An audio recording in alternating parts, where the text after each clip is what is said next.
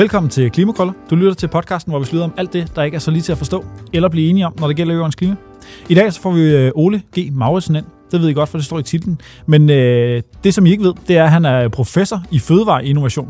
Og det er altså vigtigt, fordi nu har vi snakket med både Bente Halkær og øh, Morten Vendler om, hvordan filerne får vi folk til at spise anderledes. Og han siger, at han ved det godt. Han ved det godt, fordi det er simpelthen fordi, vi vil gerne have kød, eller måske ikke kød, men i hvert fald smagen af kød.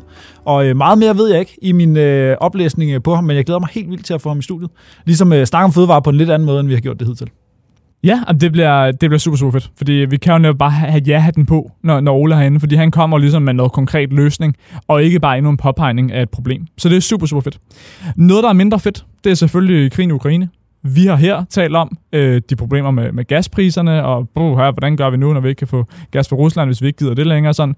Men et meget større problem på global plan, det er i virkeligheden den fødevarekrise, der kommer, hvis landmændene det her forår sommer ikke kan høste øh, i Ukraine. Det er et kæmpe problem. Ukraine de står for 52 procent af verdens majsproduktion, i hvert fald sammen med Rusland. Til sammen står de to lande også for en tredjedel af verdens øh, og bygproduktion. Og halvdelen af vores solsikkeolie kommer åbenbart også øh, derfra. Ah, det er helt sindssygt. Altså, det, det er mindre øh, franskbrød, og det er mindre øh, eller færre pomfritter. Og måske mindre. Eller også så kan det bare løse det ved at have mindre og ikke færre pomfritter. Bare mindre Ja, mindre pomfritter, ja. Det synes jeg er en glimrende løsning.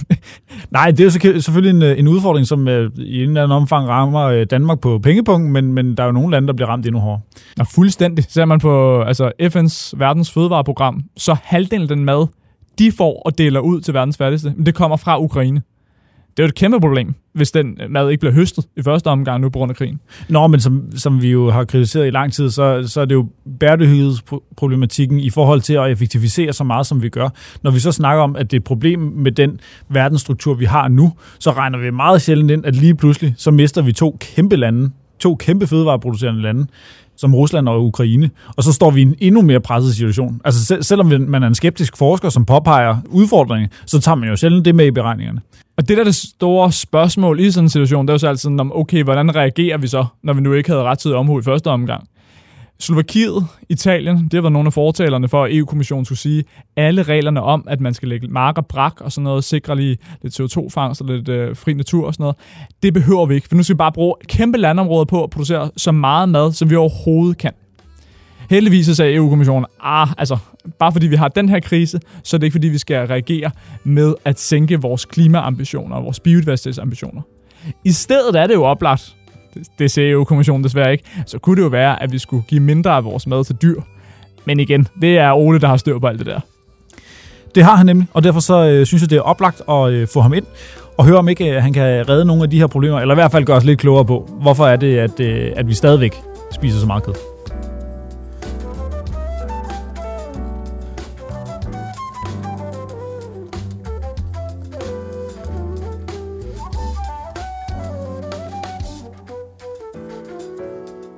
Ole, det er en øh, fornøjelse, at du vil komme ind. Du er jo professor i fødevareinnovation, og derfor er det spændende at have dig herinde, fordi vi så lang, lang tid at tale om, hvordan får vi folk til at spise mere grønt, fordi det er så dybt nødvendigt i klimaomstillingen.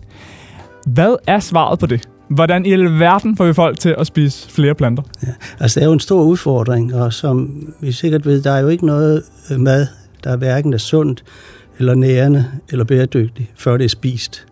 Og for at det kan spises, så skal alle vores, smag, vores sanser, blandt andet smagsansen, bedømme, om det må komme ind i munden.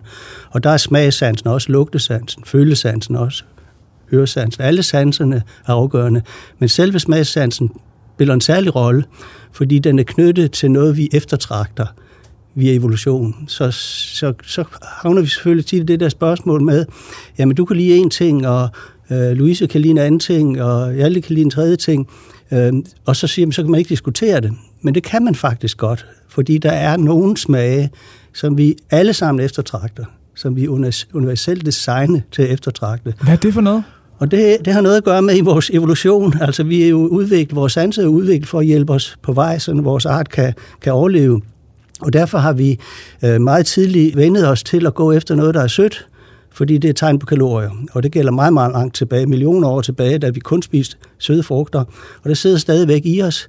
Kalorier er godt, det er godt for overlevelse. Så vi alle eftertragter alle sammen sødt. Der er også sødt i modermælk. Det er der en grund til, at barnet skal ligesom tilpasses de der smage. Og den anden grundsmag, vi har fem grundsmage, udover sød, så har vi sur, salt og bitter, men så er der en femte grundsmag, som er umami, og den er helt afgørende at forstå, hvis man skal finde ud af, hvordan man kan lave en grøn omstilling. Og umami, det kaldte man også i gamle dage kødsmag. Og det er sådan en, en smag, der fylder hele munden. Og det kan være, at I lige skulle prøve at smage den, mens jeg snakker her, fordi jeg har sådan et lille stykke her, Det er vildt med det her. som er øh, en, nok verdens mindste smagsprøve. Du kan selv pille en op. Det er et lille stykke tang, som er simret i sojasauce. Og der har jeg ligesom koncentreret den her smag, vi nu skal snakke om. Den hedder umami, og umami er japansk, og det betyder det mest velsmagende, det velsmagende. Det tager et lille, lille stykke i munden, det er et lille sort stykke, ser også lidt brunt ud. Det er altså lavet af tang, simret i sojasauce, så tager man det ind i munden, og så sutter man lidt på det, og så prøver at bedømme, hvilke smage det har. Og så vil jeg måske sige salt. Der er også nogen, der vil sige, det smager af hav. Om lidt kan jeg spørge om, hvad det smager af. Men den her smag er meget karakteristisk for kød. Og det har noget at gøre med, at i kød er der nogle stoffer, og nogle af dem er afledt af, at vi har muskler. Og det er meget vigtigt, at muskler giver de her smage, som giver anledning til umami-smagen. Så vi eftertragter umami, fordi umami det giver os adgang til let tilgængelige proteiner. Det er godt for opbygning af muskler, det er godt for overlevelse. Og det har siddet i os i hvert fald i to millioner år. Og øh, med stigende kraft de sidste 1,9 millioner år, fordi for 1,9 millioner år siden begyndte vores forfædre at bruge ilden til at tilberede maden. Og vi, det er noget, vi nærmest har for givet, at vi varme tilbereder vores mad. Det er kun vores art, der gør det. Der er ikke nogen andre, der gør det. Og i den her tilberedning, der frigøres der en hel masse både smagstoffer og aromastoffer, og et af smagstofferne er umami. Så vi eftertragter umami, fordi det har været godt i evolutionære tidsskala over millioner af år, for at lede os på vej til næring, som er meget rig på proteiner. Så sød og umami er noget særligt. Vi kan alle sammen lide det, og der fører også umami i modermælk. Det var en meget effektiv måde at få os til lige at holde mund et øjeblik, fordi det var lækkert at få sådan en lille stykke tang, der simpelthen bare smagte af paprika Pringles. Det synes jeg, det var overhovedet ikke fjollet. Men, Men der er jo ikke noget paprika i her. Det Nej, er meget det er vigtigt, at der er ikke nogen uh, stærk smag. Altså det, der nu breder sig ind i munden hos jer, det bliver hos jer det næste kvarters tid. Øh, og det er umami. Det klinger af meget langsomt, og det er karakteristisk for det, som jeg vil påstå, det grønne mangler. Det er jo et meget overbevisende argument, du udfolder, men en ting, det får mig til at tænke på, det er et narrativ, som hedder, at det i virkeligheden er en kødlignende smag, vi eftertragter er noget dyrisk, der er noget helt grundlæggende i os, der gerne vil have. Er det ikke et svært narrativ så for at få folk til at spise mere grønt, hvis vi virkelig siger, at folk vil i grunden have kød? Det behøver det ikke være, fordi det, du skal være klar over, det er, at det er ikke kød, du eftertragter. Det er smagen af kød, du eftertragter. Og den kan man få mange andre steder. Og det er jo ikke nogen dyb hemmelighed, at der er vegetariske og også veganske kulturer rundt omkring i verden, som godt kan finde ud af at tilberede mad, så det er meget umami. Og hemmeligheden, den er ikke overraskende. Det er sådan noget, man kan finde det hos svampe, og man kan finde det i forskellige fermenterede produkter. Blandt andet af det grønne, fordi man kan godt gøre det rent vegansk, men der skal man frigøre det grønnes egen potentiale til at komme til at smage med. Det der er altså meget vigtigt at vide, at når man bliver forholdt, du skal spise mere grønt, så er det sådan, som jeg tit har sagt, og nogen kan ikke lide at sige det, det grønne vil ikke spises, fordi det er heller ikke fordelagtigt for planten at blive spist, det er kun de modne frugter. Så det grønne, stænglerne, bladene, rødderne, de umodne frugter, de er alle sammen, de mangler sødme, de mangler umami, og til det gengæld er de bedre, og det er simpelthen for at skræmme os væk. Og grunden til, at de ikke har umami, det er, at de ikke har muskler. Men de har indbygget potentiale til både at give sødme, fordi der er kulhydrater, men sukkerne er bundet i kulhydrater, som ikke smager noget, og de har potentiale til at smage umami, fordi de har de øh, aminosyre, øh, som giver umami-smag, øh, også de nukleotider, som giver umami-smag, men de er bundet i store molekyler, som vi ikke kan smage. Så løsningen er det at lukke dem op. Og øh, lad, os, jamen, lad os prøve at, at øh, fortsætte den vej, fordi hvordan gør vi det hjemme i, øh, i vores eget køkken, eller er det måske slet ikke der, det skal ske? Hvordan får vi umami ud af grøntsager? Jeg tror, det skal både ske i hjemmekøkkenerne, og så skal det også ske i industrien, og det sker selvfølgelig også, og i nogle tilfælde, så ved man ikke, at det er det, man gør. Men man kan måske ligesom prøve at lægge mærke til, når man har fået et måltid, et grønt måltid, som man synes giver mæthed og som smager godt, ikke, bare, ikke kun fordi der er krydderier i, fordi krydderier giver nul umami. Øh, så vil man finde ud af, at så er der faktisk øh, den, der har lavet måltidet, har tænkt over det. Øh, og det kan jo være ved at bruge, enten bruge, som man kalder kondimenter, altså tilsætte noget. Sojasauce er det mest velkendte. Det kan også veganer ved, at de kan bruge gærflager. Øh, veganer ved også, at de kan bruge øh, svampe, især tørrede svampe. Og så kan man selvfølgelig, hvis man er parat til også at spise noget fra dyreriet, så kan man bruge en dråbe fiskesovs, en lille smule ansjos, forskellige andre gærede produkter, som har frigjort smagspotentiale. Så der er ligesom to veje. Det er at tilføre det til det grønne, eller lave det grønnes egen potentiale eller øh, frigøre det grønnes potentiale til at give de smage, vi eftertragter. Og det kan man gøre både med umami, nedbryde proteinerne, og det kan man også gøre med kulhydrater, nedbryde det til sukker, vel at mærke, uden der bliver flere kalorier. For nu får vi bare sukkerne op i munden for får glæde af dem. De vil alligevel blive frigjort ned i maven og givet kalorier. Så der er sådan set to, to veje. Og det kan man gøre enkelt i køkkenet, simpelt, eller man kan få industrien til at gøre det. Noget af det fede ved at spise vegetarisk eller vegansk, det er jo, at det er sundere, så ens krop simpelthen har det bedre. Men alligevel, når vi ser på produkter fra Naturlig eller Beyond Meat, eller nogen, der prøver at efterligne den her kødsmag, så bliver det hurtigt meget fedtholdigt samtidig. I hvert fald i samme mængde fedt, som der, der er i kød. Hvordan kan det være? Er der en kobling mellem fedtindhold og så umami-smag, eller hvorfor er det, de går den vej? Jeg, altså, hvis jeg skal være fræk, så vil jeg sige det, fordi de ikke forstår, hvordan det virker. Altså, fedt er den nemmeste måde at gøre mad spiseligt, fordi det giver smørelse. Og så er det også sådan, at fedt kan indeholde aromastoffer. Men man kan sagtens lave mad, der er velsmagende uden fedtstof. Og hvis man for eksempel går til det japanske køkken, hvor man bruger sådan en suppefond, der hedder dashi, som er indbegrebet af umami, det er faktisk det, jeg har fået ind i munden. Det er en vandig opløsning af tang, og det kan også være fisk eller, eller, eller svampe. Hvis man bruger det, øh, så, så øh, øh tilfører man den her, øh, den her umami øh, udefra jeg har en pakke pointe med fedt. Altså det er meget nemt at gøre det grønne. Øh, man kan få det grønne til at glide ned med, med fedt, men det er alt sammen smørelse. Det er mundfølelse, og det kender jeg også ved en salatbar. Der er nogen, der har gjort vældig meget arbejde ud at lægge alle de her fine grønne op, mundrette stykker, og så hen for enden af salatbaren, så står der to skåle, en med olieeddikedressing, nul umami, og så er der en med et eller andet mælkehaløj, måske med nogle krydderier i, også nul umami. Hvis man da i stedet for lavede en dressing med en lille smule miso, eller en lille, lille smule sojasauce, en lille smule gærflager, så kan du give det grønne det, det mangler. Øh, så det, det fede, det er faktisk lidt at snyde i den forstand, at man det glider ned, men det er ikke velsmagende i kraft af fedt. Faktisk har fedt ingen smag. Øh, det er kun aromastofferne, der er opløst i fedt. Men man kan sagtens lave, hvis man kan på fedt, jeg ser ikke nogen grund til, at man nødvendigvis altid skal knibe på fedt, så kan man sagtens lave velsmagende mad, stort set uden fedtstof.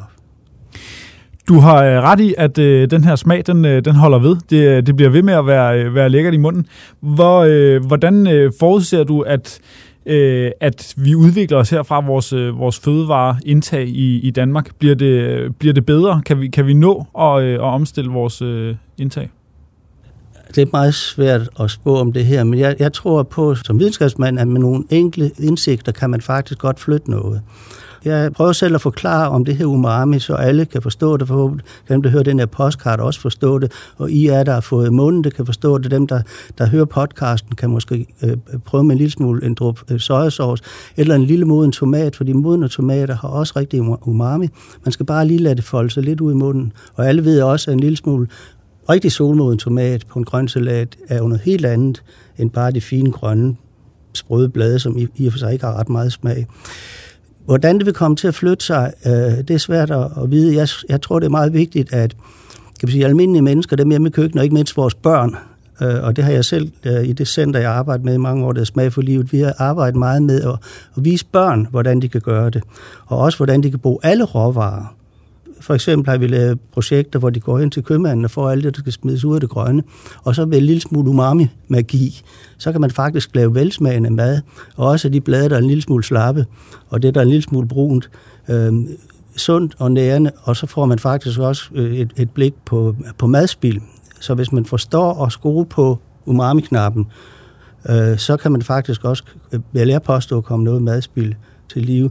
Altså, der sker jo i, det her, i, i det her, den her tid, at det, også de store danske industrivirksomheder, de kaster sig over at lave plante, plantebaseret mad, fordi man siger, det er det, vi skal. Ikke? Jeg vil godt forholde mig skeptisk til at se, om vi får folk til at spise det, hvis man ikke forstår, at det er smagen, der er forhindringen til at få det spist. Man spiser det ikke bare, fordi det er kunstigt kød. Det skal smage sådan at man kan lide det på grund af de grundsmage, man vil have. Og det, der er min største, mit største mareridt, det er jo altså, at hvis vi, hvis vi går, så har alle de her fine grønne planteprodukter, som vi tilbereder, eller som vi laver, og som vi nu giver til dyrene, hvis dem laver, i stedet for at lave dem, altså vi laver dem om til noget andet, end faktisk lære at spise dem selv, vi skal selvfølgelig have en større diversitet, ikke? fordi vi er ikke interesseret i udelukkende at spise hestebønder.